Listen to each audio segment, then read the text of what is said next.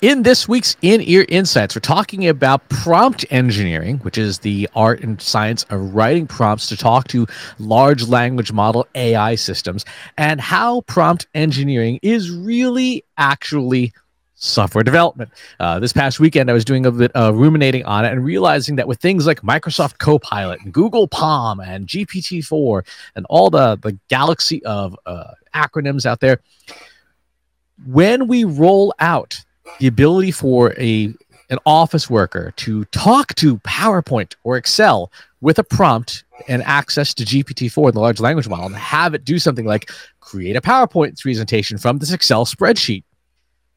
We are really talking about how a human being talks to a computer, right? How a human being gives instructions to a computer, which is software development. So the art of prompt engineering is how we write those programs to talk to computers. And now that this is coming to Microsoft Office and and Google Docs and stuff, everyone, every employee who works in office productivity software is going to become a software developer, right? Because when they write prompts, they're writing software. So Katie, I want to ask you about the software development lifecycle and how when you think about prompt engineering, how it's going to evolve. So, as a refresher for folks who don't remember, the software development cycle looks like this. So, Katie, do you want to step through this real quick? Yeah, absolutely. So, the software development life cycle is exactly that it's a life cycle.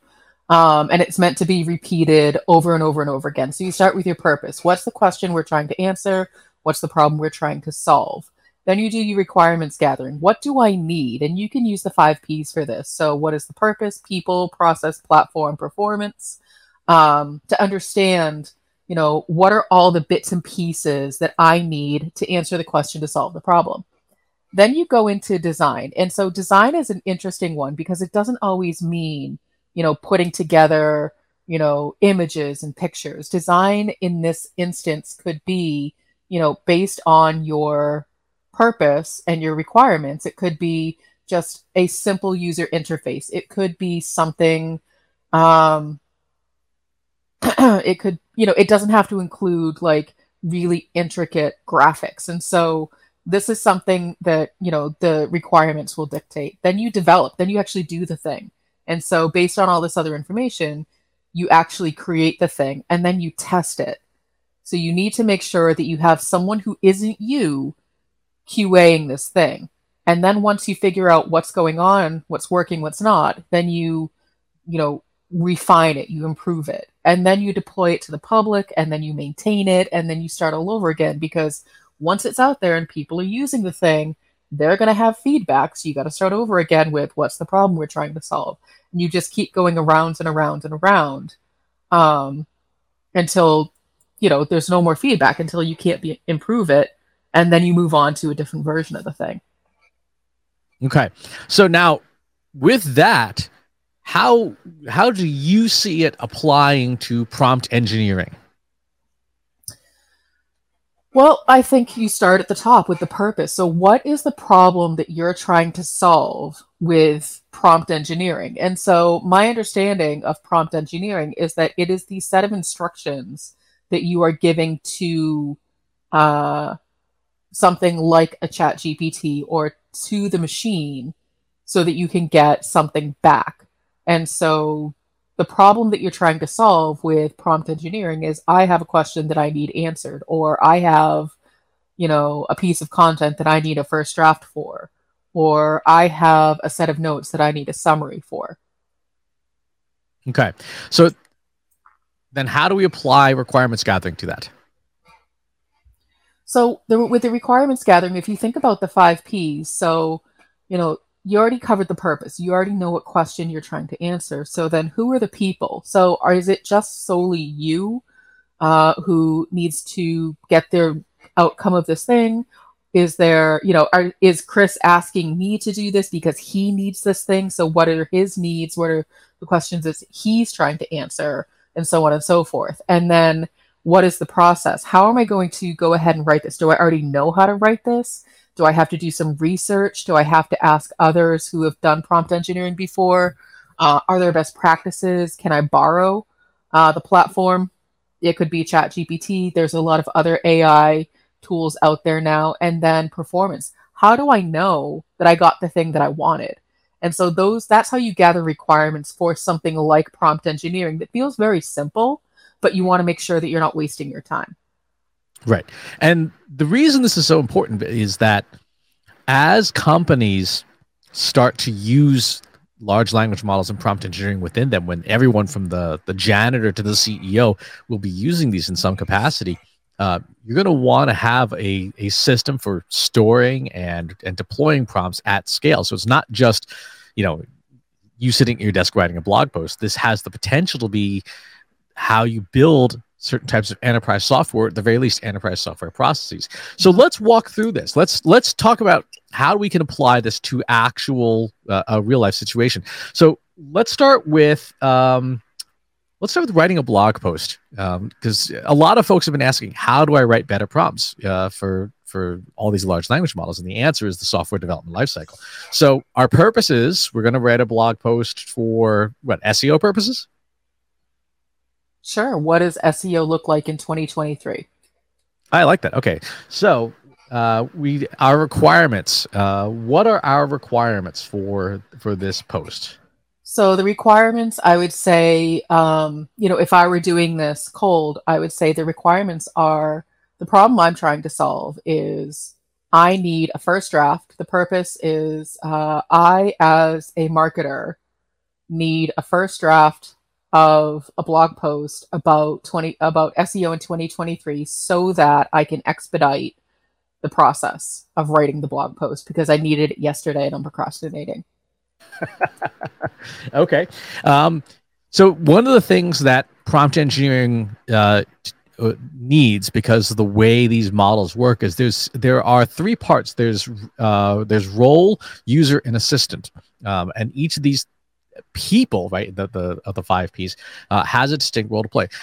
When we write prompts, we have to implicitly declare those things. So the the the first part, which is the role part, is where we tell us the system what it who it is or what it what kind of person it is. So I'm going to start off with you will act as a blogger. You have expertise in blogging, content creation, long form content, content marketing, content for SEO.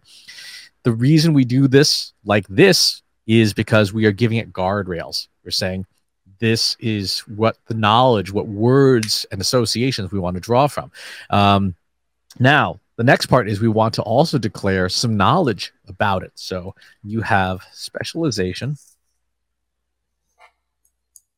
in search engine optimization, engine marketing, SEO, SEM, and optimizing content for Okay, so that tells it even more guardrails. Like these, these, this is the the topic where you have expertise. So I do want to point out, Chris. So as we were walking through the software development lifecycle, there was that sticky design phase, and so typically we think of that as graphic design. Um, in this case, what you're doing is designing the prompt, and so design again is sort of one of those. It's dependent on what it is that you're doing, design is going to mean different things. And so you're actually designing the prompt to then bring into development. And so you have to do those two things in parallel. You could make an argument that in this instance, design and development are the same thing. And I, I think you'd be right. That was actually what I was going to ask is, is this feels like I'm doing a bit of both at the same time. Mm-hmm. You are. Um, and so it, you know, it depends on the kind of development that you're doing. Like, is there a front end? No. So then design is not going to mean that you're going to bring in, you know, UX designers and IA and, you know, your typical creative directors. You don't need that for this. Design in this instance is literally designing the prompt, but also at the same time, you're starting to get into that development phase because you're getting into those specifics. And so the design is sort of that template that you'll reuse over and over again. And then the development are the specific pieces of the prompt that are going to change each time you're talking to the machine. Okay. So do you feel like we're ready to, to move on to the next section, which is test? So I I do. I mean, so and this is the thing with software development is at some point you have to say it's good enough to to start testing. Um, one of the downfalls of software development is that we get ourselves into this mindset that it has to be perfect and have zero issues the first time out, and that's just not true.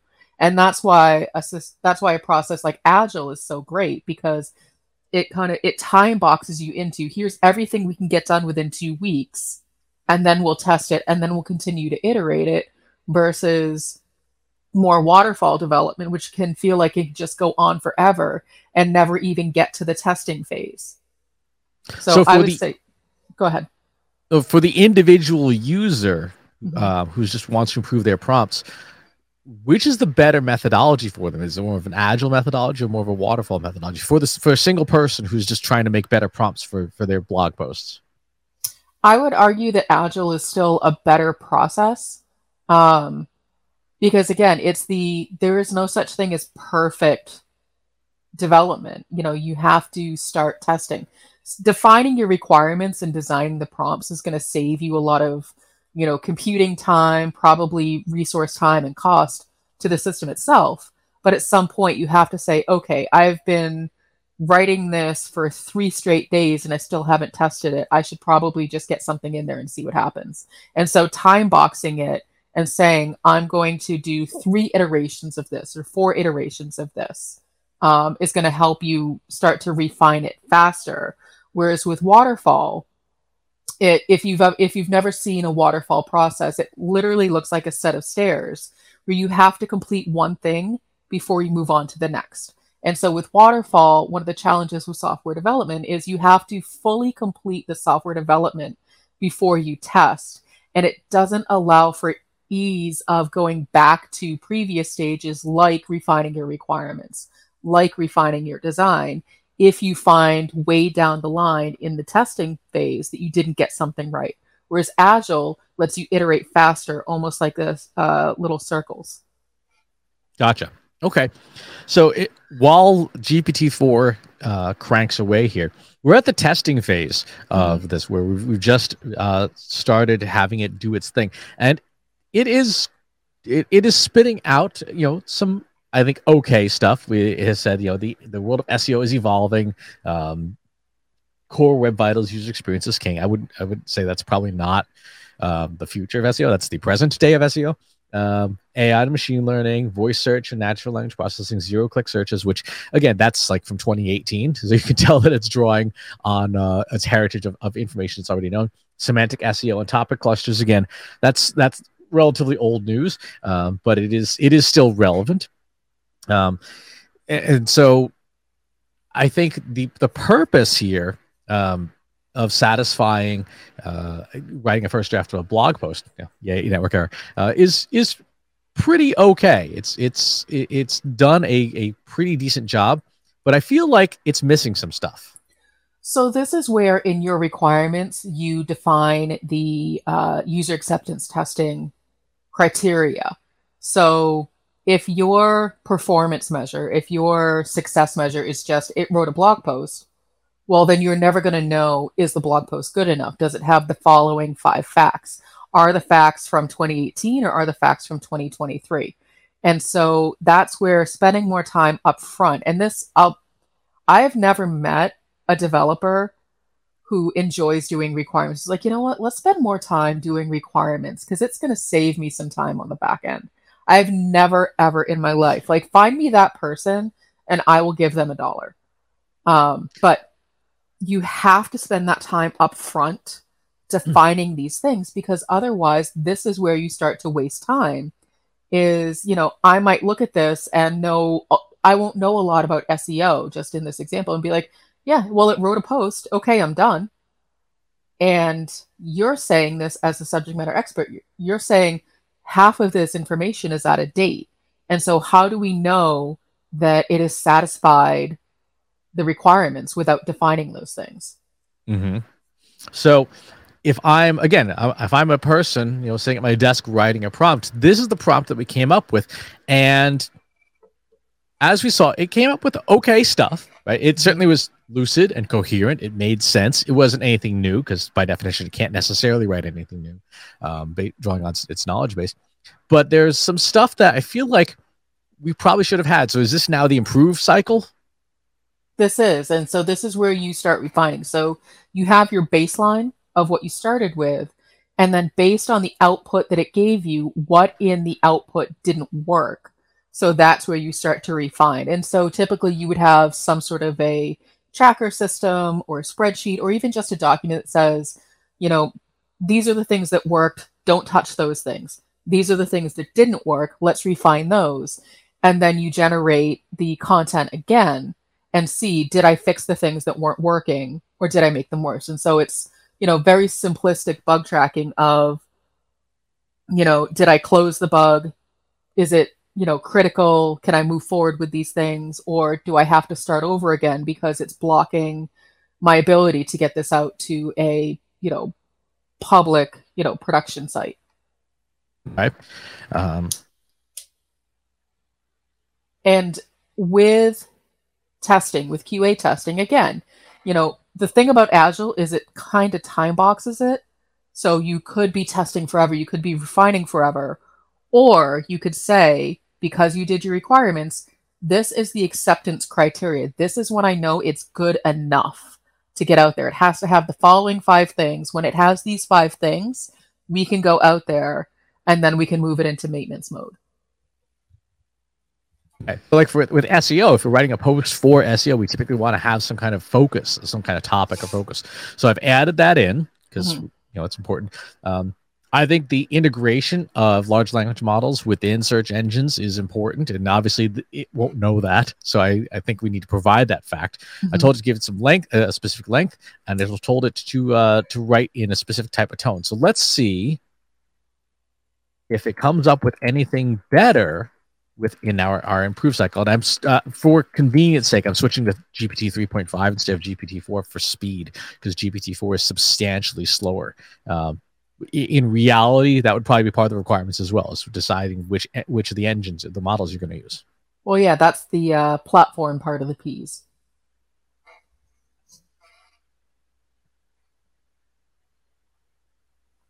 So as okay, we're so- just watching this spin through, so this is part this is all part of the testing phase. And so we found that version 1 was okay but didn't fully work. So now we're in the test and improve. And the thing that actually as I'm looking at this graphic if you're uh, listening to this, we have the software development lifecycle up on our screen if you want to switch over to YouTube and see this. I would actually almost Make put like yeah, a, and a loop around test and improve because that's where you tend to spend the most time. But again, sort of you have that acceptance criteria defined from your requirements gathering in order to know when you're done and you can move on from that test and improve to deploy. Yep. Okay. So we've got our post. This is better. Um, it, it matches more the tone. We've got future of SEO. We've got our key phrase uh, repeated four, five times. So it's actually did a great job there. Um, mm-hmm we checked the box on uh, large language model integration. So this post is in much better shape now than it was even just a couple minutes ago. So the question now becomes how do we take this prompt? What does deploy mean? So I would say that this then, in this specific context, deploy means that this then becomes the template and other people in your organization can start to reuse it. The set of instructions that you would need to give with this is basically calling out the words and phrases that need to be replaced to switch the context. And so, you know, if you're always forever writing a blog, you could start as the you will act as a blogger, you have expertise in blogging, content creation, so on and so forth. And then start to call out, um, you know, you have a specialization in search engine optimization. Well, my post is about PPC ads. And so that's the phrase that you start to switch out. So you have a specialization in, you know, paid media or PPC ads or whatever the topic is. And so then you keep, write the first draft of this blog answering the following questions. Keep that part. You know, what does the future of SEO look like in 2023? What does PPC, what do PPC ads look like in 2023? Or whatever the topic is. And so you start to create that template. That in this instance, because you're not, you don't have a product to deploy, but you have this template that everyone can start to use and it starts to become the standard. And so that is good enough to give people a starting place. I would agree with that and add to it that what you said is exactly right. This is the template. And if we were to take this apart, mm-hmm. um, I would maybe turn this into like a variable field. So we'll just put a placeholders here for now.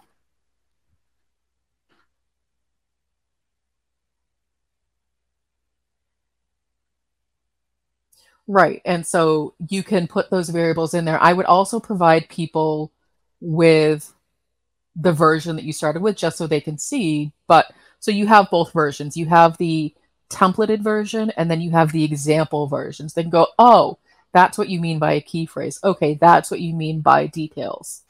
Exactly. And now here's where the system becomes really powerful. This, which we've just worked on, can now go into actual software. So I could now integrate, take that prompt that we were just uh, we're working on, and put in the different variables and provide it with, say, my entire SEO keyword list, right? Um, and and the associated questions to go with each of them.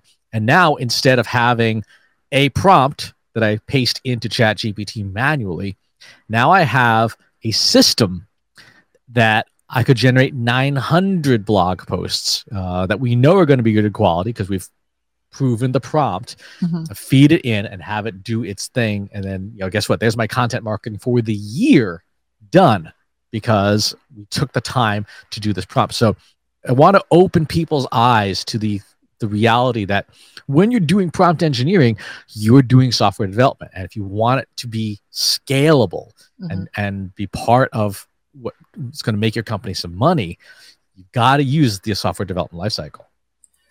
Um, and I agree with that. And then when you get past the deploy phase, so you know, in this example, you said you put it into your software and you create generate 900 blog posts for the year. Well, the platforms themselves are rapidly changing, and that's where you get into this last phase of maintain. And so maintenance includes things like user feedback. Hey, I tried this prompt and I'm finding that it's throwing an error at this at this stage because the system has changed or the way in which it's writing has changed or whatever the thing is. And so that's where you start to continually refine it. So I've never known a piece of software to ever just be static. It's never just been deployed and then sat there. Anyone who does that doesn't have good software and so this software is constantly being maintained and updated and bug fixes because with software, there's so many variables that are out of your control. Um, the way in which the language that you code in is going to have updates, new libraries, there's going to be new methodologies. The platforms that you develop in are going to be constantly evolving. And if you're using third party software like a ChatGPT that you didn't develop yourself, then you need to make sure that your prompts are reflective of the changes in those systems. And so if you don't actively seek out user feedback, then you should make some sort of reminder of like at least once a month, maybe once a quarter, depending on how often you're using it, to check in to make sure that the piece of software, in this case, the prompt that you deployed, is still working as expected, is still getting the same result that user acceptance testing that you got from the original set of requirements. And if not, you need to start, you know, that's where the process starts all over again. What is the purpose? What is the problem we're trying to solve? And then you don't have to write requirements from scratch, but just sort of note what's changed. And so then you can go through the other stages more quickly. Exactly. And even if you don't do the software development part, you know, uh, scaling this thing, you still want to have a system, some kind of governance around how you manage your library of these things, including you may not want to give them away, right? Because you're still developing software. Companies generally don't give their source code away for free. Mm-hmm. Um, so that's something to keep in mind too about the, about the governance around the software you develop. Well, and then there's also, you know, how you check software in and out, the version history, version control, all the good stuff. And so that gets sort of deeper into the weeds of how software development actually operates, but it's good enough for companies that are just sort of at the starting line of using prompt engineering and systems like ChatGPT to have maybe a collaborative Google Doc to say, you know, on this date, on, you know, March 20th, 2023, this was the prompt that we all decided we were going to use because we went through all of those stages. And then we find out that, you know, ChatGPT has a major update on, you know, April 15th. And so then you start to document on April 16th, this is the prompt we're starting to use now. And so you can see that version history um, as you go through it. And you can see how it's evolved. Um, so that when you go back and say, hey, we want to do this thing, you already have all that documentation so you know what's working, what's not working. So, one of the things that I know you've asked me that I haven't gotten around to yet is putting together a library of prompts for Trust Insights, right? Yes. What would that so is that what that looks like to you? Is it is just a bunch of Google Docs? How would how would you tell me, hey, um, you know, with as little overhead as possible because nobody loves excess overhead. Right. How would how should I think about making this library of prompts so that all of us within Trust Insights can use them? So I think it can be as simple as a Google Doc or a set of Google Docs to have something, you know, like a use case, like what is this prompt used for, the date that it was last revised, the prompt with the variables, and then the example. And then, you know, once a quarter, we go through the ones that we use most often and say, here's what we've learned from this prompt. Or anytime the prompt has to change because something external has changed, we just note it in that doc and say, last revised on, you know, June 2nd. Or last, re- or, you know, and if we look at the prompts and say, huh, we never got around to using this particular prompt, then, you know, that tells us maybe that was the wrong use case. But I think it can be a simple Google Doc to say if you're looking for, you know, a really strong prompt for writing a blog post that's 500 words, here's the prompt to start with. Or if you're looking to uh, summarize a set of call notes, here's the prompt to use for that. Would you would you state it as a user story or would you make it a prompt story? What's what what's a prompt story? I know I just made that up. Oh, okay. then I don't know. I would state it as a user story because you, as the person, are trying to accomplish a task by using these prompts with this software. So it still starts with, you know, as a time crunched marketer, I want to use a blog generating prompt so that I can have a first draft of a good blog post or as a CEO, I want to use the note summarizing prompt so that I can understand what happened in the six other meetings that I missed because I was off, you know, goofing off and sailing around on my yacht. Which I don't. How come you never invite me on your yacht? it's not seaworthy. um, so yeah, I would use the user stories. Okay. So Today, what we covered was essentially answering the question um, from us a more systematic perspective of how do you write better prompts.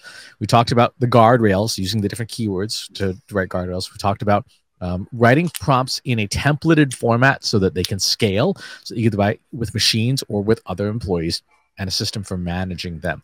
If you've got some suggestions about how you're managing your software development, because that's what prompt engineering is, uh, and you want to share those stories, or maybe even your prompts, you can go to our free Slack group. Go to trustinsights.ai, where uh, slash analytics for marketers, where you and over 3,000 other marketers are asking and answering each other's questions every single day.